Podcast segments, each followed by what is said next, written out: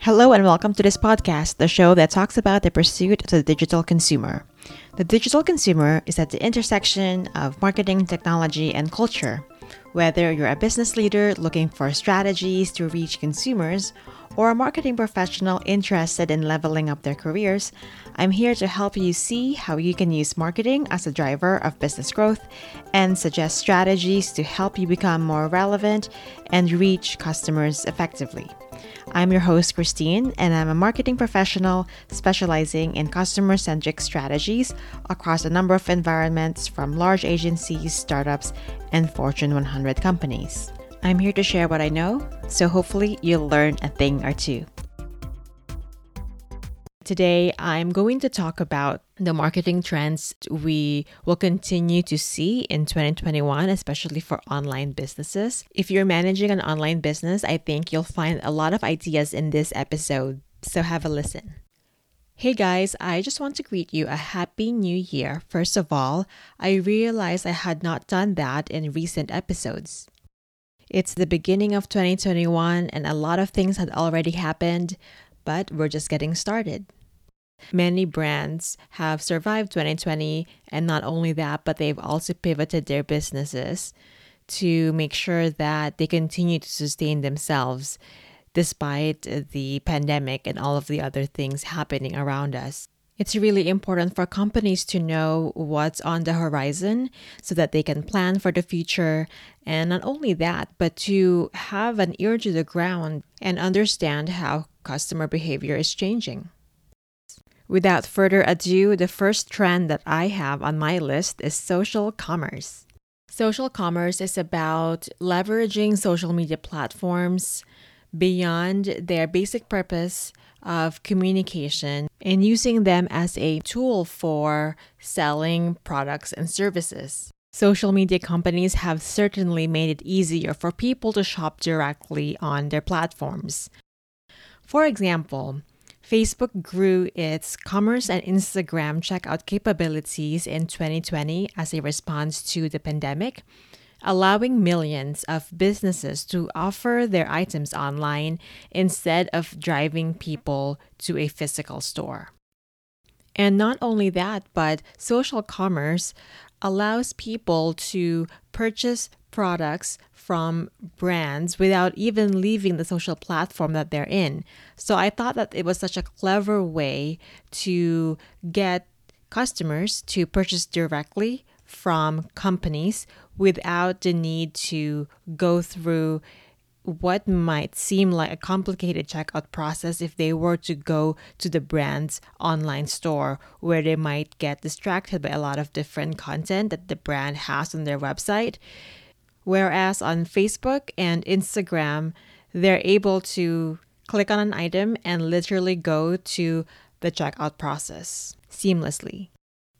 From the consumer's perspective, social media is not just a tool for discovery, but it's also a force in the e commerce space where they can continue to shop and even recommend items directly to people that they know within their network. So I think that the more features that social platforms roll out for e commerce businesses, opportunities for businesses to connect with their customers will continue to grow. For e commerce business owners, it's become much easier these days to turn on your shop on social media. Before, you would have to hire somebody who's a specialist and who could help you bring some of the uh, items that you're looking to sell online and your social media platforms. But these days, Facebook allows you through their shop manager to upload pictures and for those to shop directly on your page and for people to buy them right away. That's a lot to digest as it is, but I also want to add one other thing, which is as an e commerce business manager, I think you should think of social media not just a way for you to acquire customers, but also to engage with them. Social media's purpose is really for people to connect and engage with each other. So leverage those platforms for that intended purpose. And users will appreciate that. You will earn customers' trust, and it's just going to be easier for them to convert once you have an offer. I recommend this to my e commerce business owners. And if you are really looking to find a direct path towards purchase, it couldn't get any easier than social media since you're able to find users where they are hanging out, show them what you're selling, and then lead them towards the path to conversion without even leaving the platform. As long as brands make it easier for people to purchase products directly on social media, consumers will start to notice and they will begin to develop that behavior of looking at items on social media not just for discovery but also for consideration towards a purchase. The second trend in 2021 is that virtual events will become an even more popular channel for brand building. You might have already noticed that virtual events have become a big deal during the pandemic. In fact, it's become an industry norm these days, and it's created its own niche in the business world. If you look at the various tech companies, you will see that they are hiring a lot of event planners or people with event marketing backgrounds because they're realizing it's now a new way to reach different types of consumers and clients. And it's become popular not only for business to business companies, but also for business to consumers. What I find interesting about these virtual events is it integrates the experience of a high touch channel with the reach of a low touch one. Typically, events are used by many different companies to reach people in a more intimate and impactful way. Before the pandemic, conferences were set up with a lot of programming in terms of content for attendees to consume, and most of these are developed by brands that sponsor the event. The purpose of the content and the events themselves is to allow brands to get in front of consumers. And because of the nature of these conferences as in person events, they are typically hosted in a different city which requires traveling and taking time off work. And these events are quite expensive for attendees and brands because it takes a lot of work. So, conferences are not seen as a way to scale reach. But in 2020, companies realized that events must still happen and they figured out how to host events virtually while at the same time engage audiences. Companies are using the power of technology to reach conference attendees and deliver content all done virtually, while at the same time connect with each of them more personally. They do this in a variety of ways, such as the chat function in the event hosting platform that they use, and also through emails after the event to make sure that attendees are getting all of the information that they could get from the event and also to check in with these attendees to make sure that they're still engaged with not only the content but also with the brands who they've seen in these events.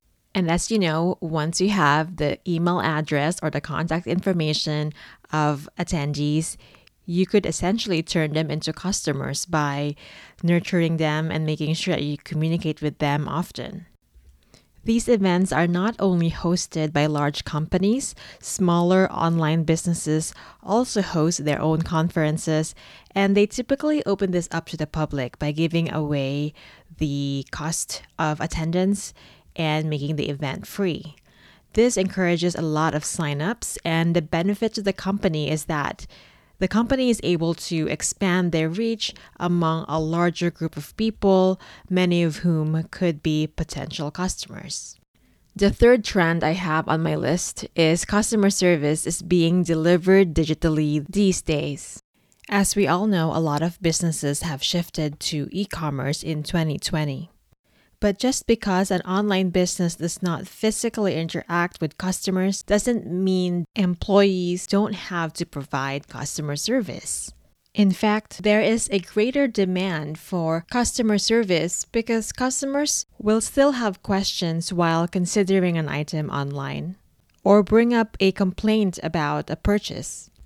Since online stores are essentially open 24 7, customers have an expectation that the business is open around the clock as well. This means that online businesses shouldn't forego customer service, they just need to deliver it differently. Nowadays, there is more of a need for human interaction, so customers might prefer to talk to a person or chat with somebody to get their questions answered.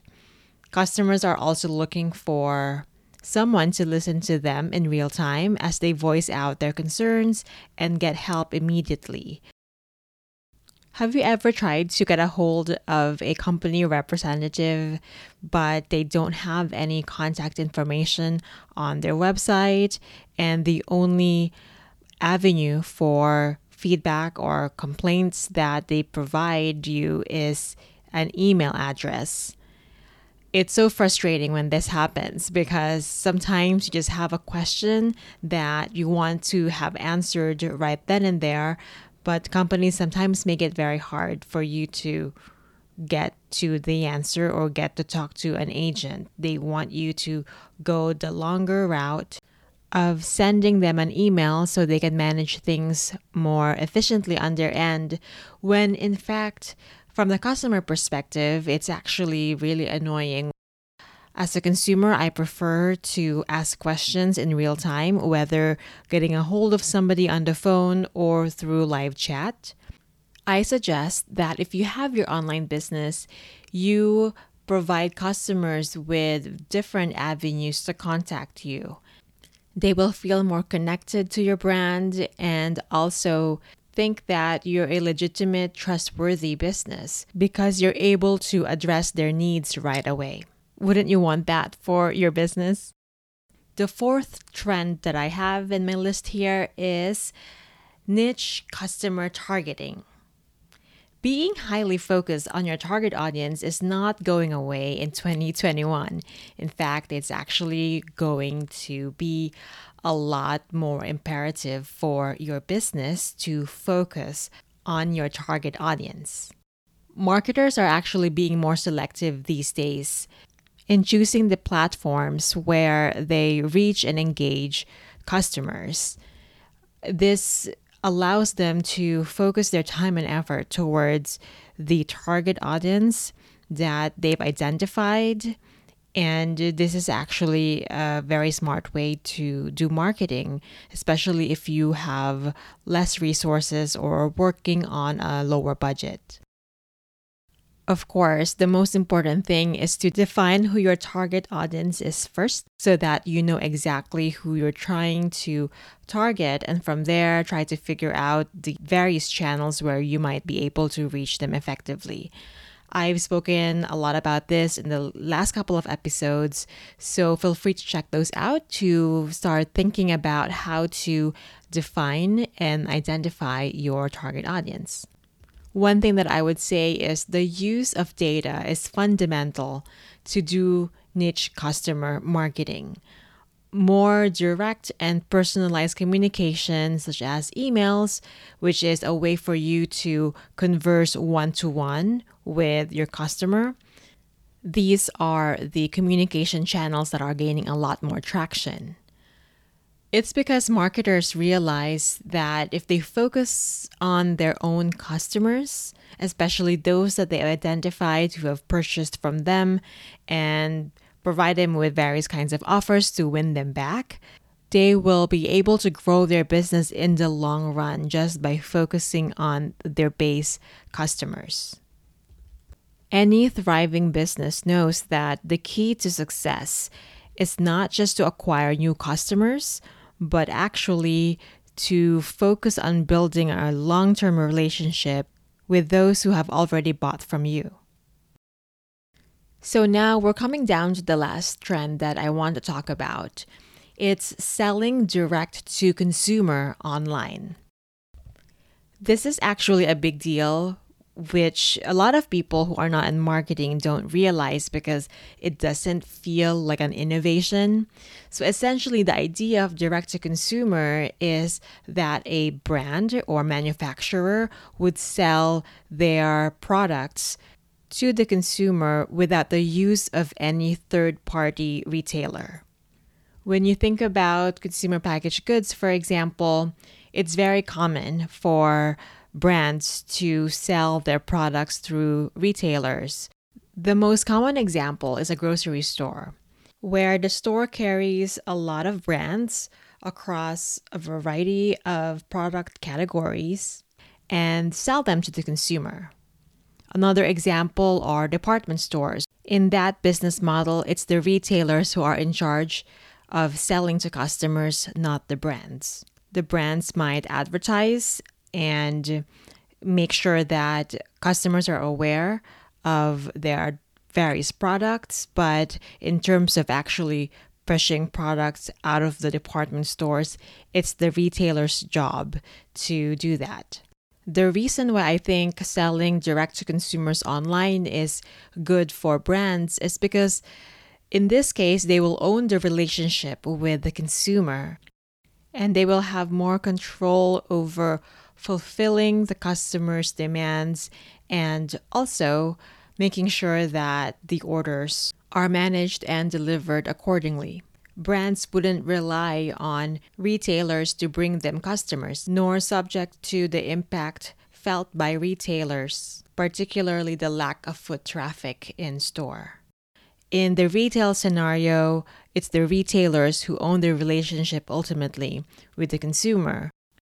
A lot of companies are realizing that they can't rely on retailers anymore.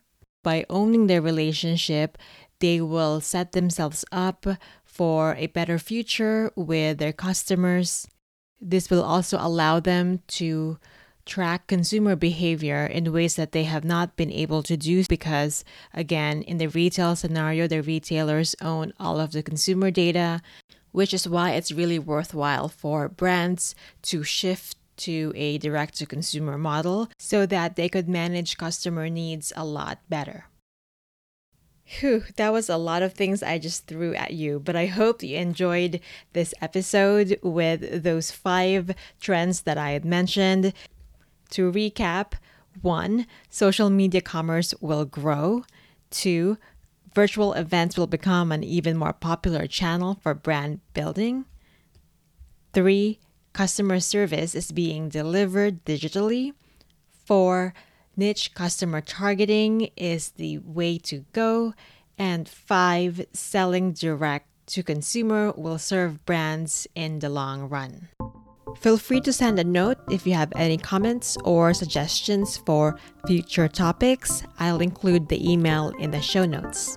Catch you next time on another episode.